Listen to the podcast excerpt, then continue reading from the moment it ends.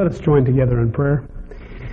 Dear Lord, as we come together to look at your word this morning, we understand and realize in our hearts that your word is a beautiful thing, that it is the place from which we gain the bread of life, because it accomplishes things through the power of your Holy Spirit within us that we could not accomplish through our own power.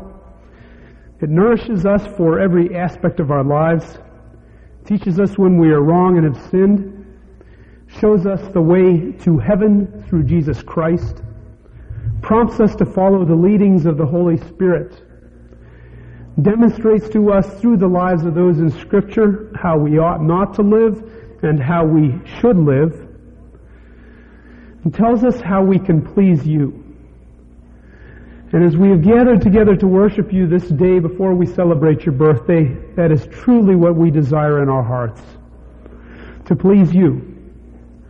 We desire to be people like Mary, who called herself the handmaiden or the handservant of the Lord. To be men and women who are obedient to you and who give glory to you because of the obedience in our lives that arises out of the love in our hearts for our Lord and Savior Jesus Christ, our Heavenly Father, the Holy Spirit dwelling within us. I ask, Lord, now that as we look at your word together, that you would quicken our hearts through your power, that you would visit us through the person of the Holy Spirit, even as through the angels you visited the shepherds out in the fields that you would teach us the lessons of your word, that my word might be faithful to your word because it is your word that we study. It is your word that alone is holy. In Jesus' name, amen. What promises come to us because of the birth of Jesus Christ? Last week we looked at how nature has been groaning ever since sin entered into the world. And we saw too that Christ's advent, his coming to earth, his death and his resurrection, proved him the victor over Satan and Satan's weapons, sin and death. Along the way, we looked at and made note of the way in which creation heralds and points to Christ's glorious victory. But our purpose was to see last week and today how Christ's coming has affected our world today. We know all too well how Adam's sin in the Garden of Eden has affected our world. We spent a good deal of our time in taking prayer requests and talking about a lot of those effects. Sickness, sin, death. These are the sorts of things that have come into the world as a result of Adam and the sin that he brought into the world and the sin that we perpetuate, the sin that we continue to commit against our Heavenly Father. But we move today, we look today not at the effects of sin upon our world. We, we look today at the effects of Christ's victory. Last week we looked at the effects of his victory in creation. Today we look at the effects of Christ's victory on human relationships. Today our American soldiers are on the soil in Bosnia. They're seeking to enforce a fragile peace worked out between mediators and warring parties.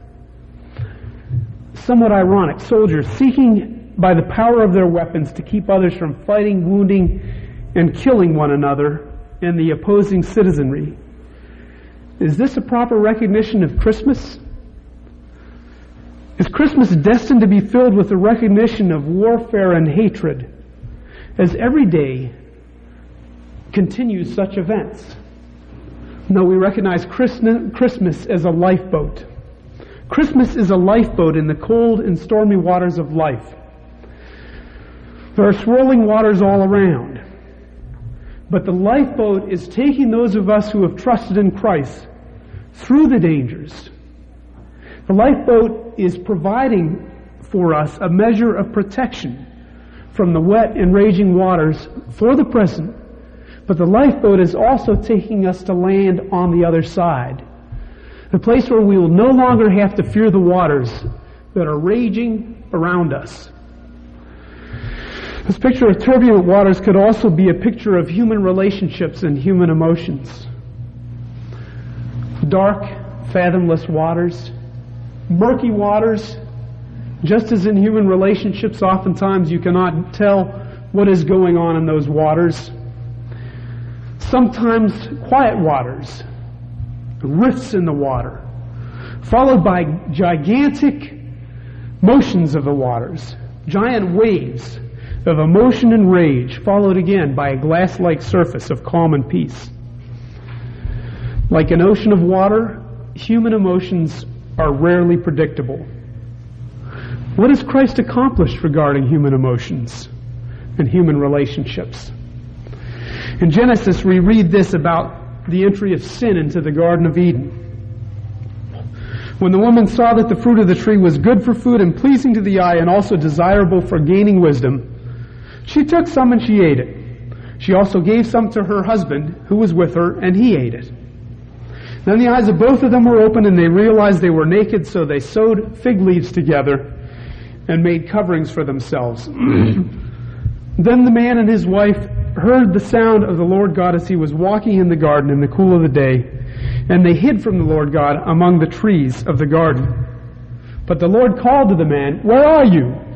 He answered, I heard you in the garden, and I was afraid because I was naked, so I hid. And the Lord said, Who told you that you were naked? Have you eaten from the tree from which I commanded you not to eat? The man said, The woman you put here with me, she gave me some fruit from the tree, and I ate it. Then the Lord said to the woman, What is this you have done? The woman said, The serpent deceived me, and I ate. This is the way human relationships are today. it shows us the beginning of the world to come following the sin of Adam and Eve. And this is a very discouraging beginning. Adam and Eve frightened of the Lord. People frightened of their God and their Creator, their Heavenly Father, so that they sought to avoid Him. They hid from Him instead of staying to talk with Him out in the open, instead of seeking Him out personally. Adam seeking to cast blame for his responsibility and his sins upon Eve.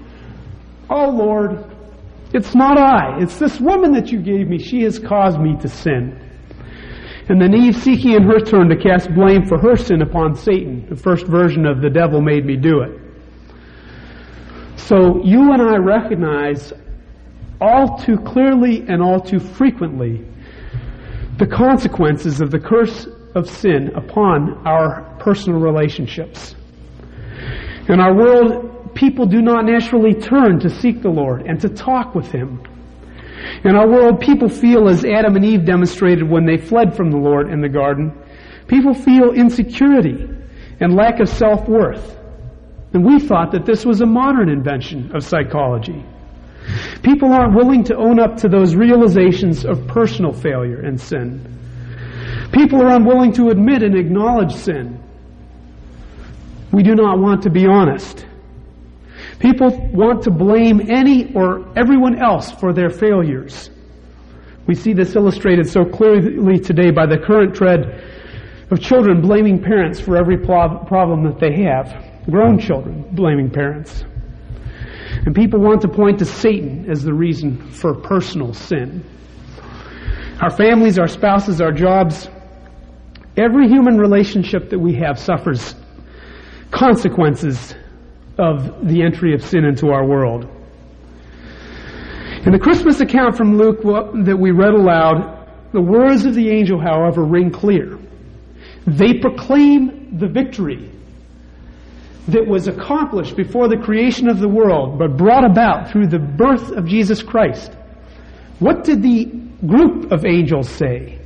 Suddenly there was with the angel a multitude of the heavenly hosts praising God and saying, Glory to God in the highest, and on earth, peace, goodwill toward men.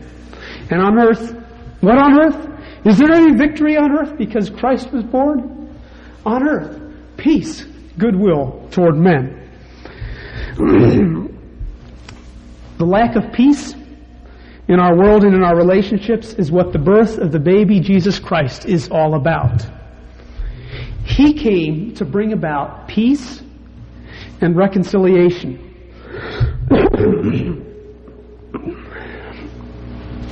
I try to get, I heard the bells on Christmas Day in every Christmas, usually the Sunday right before Christmas or the Sunday right after. It's a beautiful picture of what Christmas is all about. Verse 3 And in despair I bowed my head. There is no peace on earth, I said, for hate is strong and mocks the song of peace on earth, goodwill toward men. It is so easy to be discouraged at Christmas time or at any time. To feel that the message of verse 3 there is all the message that there is in our world today. In discouragement, I bowed my head. There is no peace on earth. For hate is strong, and it mocks the song of peace on earth, goodwill toward men. If we look at the stories of Christmas, we realize that they point out to us the fact that peace and reconciliation is the message of Christmas. I'm not speaking of the biblical accounts, I'm speaking of the stories of Christmas. One of my absolute favorites, Dickens' Christmas Carol. What is that story all about? it's about Ebenezer Scrooge. What was the problem with Ebenezer Scrooge? Ebenezer Scrooge was not at peace with God. Now, you do not find that specifically mentioned in that book, although reference to, to God is, is brought about in that book. But you find that Dickens was a man, the author was a man, who had a firm and strong faith in God. And the message of people's relationship to God crops up again and again in subtle ways in all of his books. Ebenezer Scrooge was not at peace with God. And what happened as a result of his hatred for God? He hated everyone. What did he love? Money. Money. Ebenezer Scrooge's life was built upon and made up of a love for money. Because of his hatred for God, he had no peace in his human relationships. He considered Bob Cratchit. Cratchit! How's it go? Cratchit! Shut the door! Right? he considered Bob Cratchit a sniveling, good for nothing employee, constantly wanting to take advantage of him, the employer. He looked with suspicion and dislike on everyone he met. He was at war, not at peace with everyone because of his hatred for the Lord and his love for money. Until the events of his Christmas dream turned everything around. It changed his countenance completely. It brought about reconciliation between Scrooge and God, and as a result, he had joy in his relationships with people. He called out of his window, Boy, what day is this? And then he gave the boy some money, which was an unheard of thing. The people in his neighborhood could not believe that this man would give anyone some of his hard earned, carefully hoarded money. Think of the Christmas stories that bring to our lives and to our hearts the joy of Christmas. They emphasize this theme that peace and reconciliation is the message of Christmas. Christ came to this world to bring peace. This is what the angelic message proclaimed. Glory to God in the highest, and on earth peace, goodwill toward men. we think of all the expectations that the people of that time had of this coming Messiah. The reality, in the midst of all the expectations, was that he was coming to establish a bulkhead of peace in a world at war. And through the establishment of peace on this earth, there would be glory to God in the highest. It is no mistake and no accident that those two messages are tied together in the angelic song. Glory to God on the highest, and on earth, peace, goodwill toward men. Christ did not come to fulfill the goals of the world. the Jews you can look at Scripture and you can look at the New Testament and the Gospels. You find that the Jews were looking for a Messiah of a different stripe who would accomplish different things. They were hoping for a leader of a great army, perhaps, who would free them from the yoke of the Roman oppressors, the Roman army, which was an occupying army. They thought perhaps that he would be a king. When the Messiah came, he would be a king who would come. Everybody would know the Messiah was there because he would enter with great ceremony and in all of his glory. You and I too may have different opinions of what Christ's coming was to accomplish and what we desire for him to accomplish.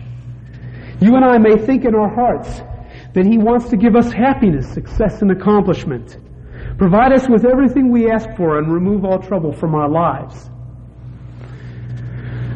But he didn't come to accomplish our purposes. He came to accomplish his purpose and his goals. And as we realize what his goals were and fit into his plan, it's not a question of his fitting into our plan. That's not what Scripture is all about. Scripture is authoritative because it can be a stumbling block for people because it stands there, it will not move, it will not be moved, it will not change. Or it can be the bread of life.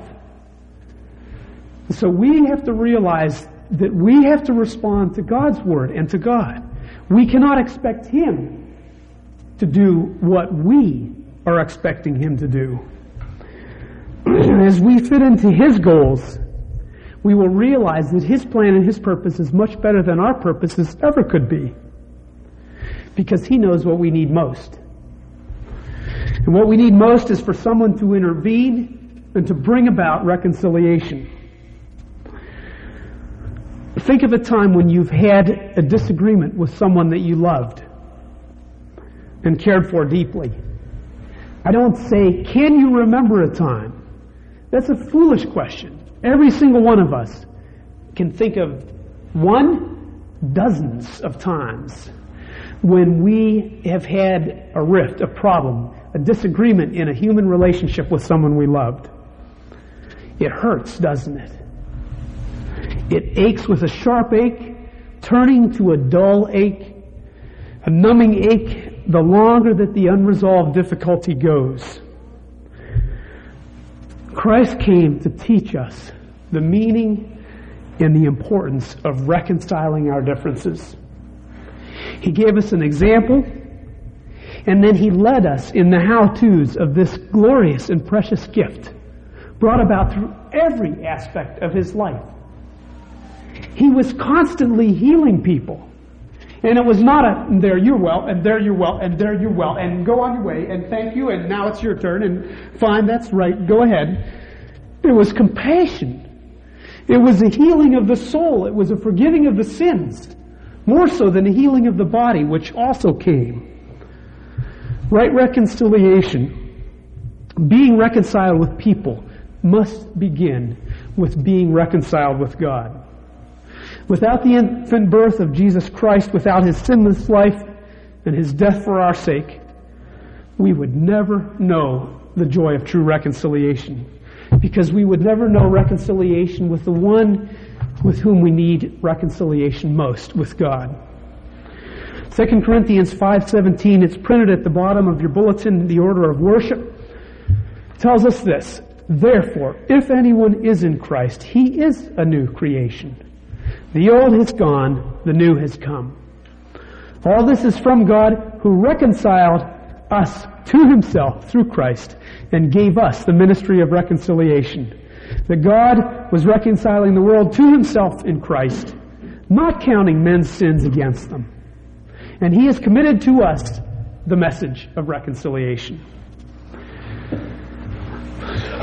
Yet because of Christ, and through faith in Christ and His sacrifice, we understand the awful price that He paid to bring about this reconciliation. We reconcile, rec- recognize as we look at this passage and think about the New Testament and the message of Jesus Christ given to us in the Gospels, that He chose to pay this price willingly. He said, I will pay this price. He realized it was a price that we ourselves could not pay because we cannot pay, we cannot do anything in order to bring about reconciliation with God in heaven. We must depend upon Jesus Christ. He alone could pay this price. So Christ, of course, is the model for reconciliation. Holding an infant reminds us of the vulnerability of babies. And boy, I love to hold my babies. it's just a joy. Whether they're well or they're sick, whatever they are. It's a wonderful thing. I think part of the wonder of it, for me, at least, is because I realize that that child is dependent upon me.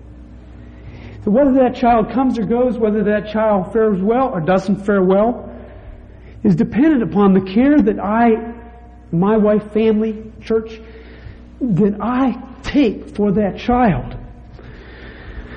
A child is dependent upon parents to provide their food on time, to clean up their messes, to keep them warm, to protect them. Because they do not have the means by which they can take care of themselves. And so we, as we look at Christ being the model of reconciliation, think about a baby. A baby born on the day we celebrate as Christmas, whatever that day was. Where was he born? God placed him in the hands of a loving couple, a couple who loved God. But he was placed in the midst of a terrible world full of hatred for him. He was placed in the enemy camp. Would you ever place a child in a place where he was in danger from the moment of his conception through his birth and every aspect of his life thereabout? Never, ever, ever, ever. We see the way in which Christ demonstrated reconciliation is the model for reconciliation because he came amidst an armed enemy camp. Why? We see the example in the fact that King Herod sent his soldiers to kill every boy child under two born in Bethlehem because of his conversation with the wise men. And yet Jesus was willing to come as, as, a, as a completely helpless baby, albeit to a couple who were devoted to God, but in the midst of circumstances in which you would think of placing no one.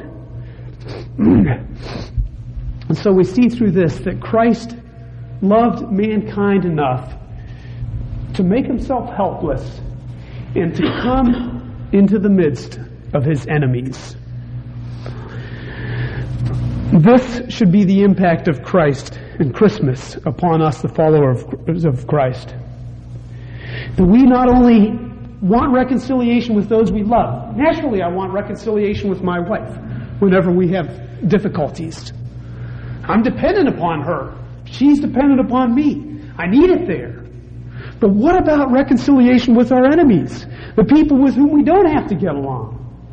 Is God calling us to reconcile with them, to have peace with them? Yes, absolutely. That is the message of Christmas. Because Christ came to live among his enemies. And the fact that his life was one made up of a life among his enemies is proven by the fact that it was because of mankind and those who lived with him that he was crucified and killed. Christ calls us to love our enemies, to help them, to pray for them. Also, that figuratively speaking, we heap burning coals of fire upon their heads, making them see we are different, so that they wonder why, and through their wonderment turn to give glory to the Prince of Peace. Reconciliation also requires repentance. Oftentimes, you or I are the ones in the wrong. And woe betide us. It will be a sorry day when we, or if we ever come to that point in which we are no longer willing to admit or to accept our own guilt in our relationships with other people. Should that day ever come, we are recognizing that we have hardened ourselves to the Holy Spirit's work within us, telling me, you did wrong. You wronged that person. What you said was not right. Your assumptions about that person were not right. Your behavior towards that person or in such a way that it, it hurt that person was not right. You are the one at fault. Reconciliation requires repentance. And that's how we became children of God by accepting that we had done wrong, that we were sinners, and that we needed Christ's forgiveness. And so what we need to realize is that not only do we need repentance, asking forgiveness, in our relationship with our Heavenly Father through Christ, but in our human relationships as well. You and I need to master the words, It is my fault. I have sinned. I am to blame. I need your forgiveness, please. In our relationship with God, in our relationship with people. the only real and genuine way to spend Christmas, then, is to spend it giving glory to the one who made Christmas, whose birthday we celebrate. How do we celebrate his birthday? The way in which Christ celebrated his birthday was by entering the world in order to be to bring about peace between men and God and peace between humans in interpersonal relationships. you and I must celebrate Christmas by first confessing our sins and seeking the forgiveness of Jesus Christ. Then we must go to those we have wronged and make things right. If it is our spouse, our siblings, our parents, our friends, our coworkers, neighbors, whoever, we must reconcile if it is possible. Where we are wrong, we must confess our, uh, to being wrong. We must confess to our blame. We must accept responsibility and ask forgiveness. Where we have been wrong, the process is less simple. But we must continue to demonstrate love by praying for those who have wronged us, by going to them to resolve the problem if they are fellow believers, by doing good even to those who consider themselves still to be our enemies. I cannot imagine anything that would bring more joy to the Lord than for Him to see us, His people, making peace on the day during the year in which we celebrate His birth as the Prince of Peace. He would be glorified and the angels rejoice to see husband and wife weeping over the wrongs they have committed against one another, resolving in His strength to try harder, follow His example of unconditional love, and live at peace without hatred and warfare.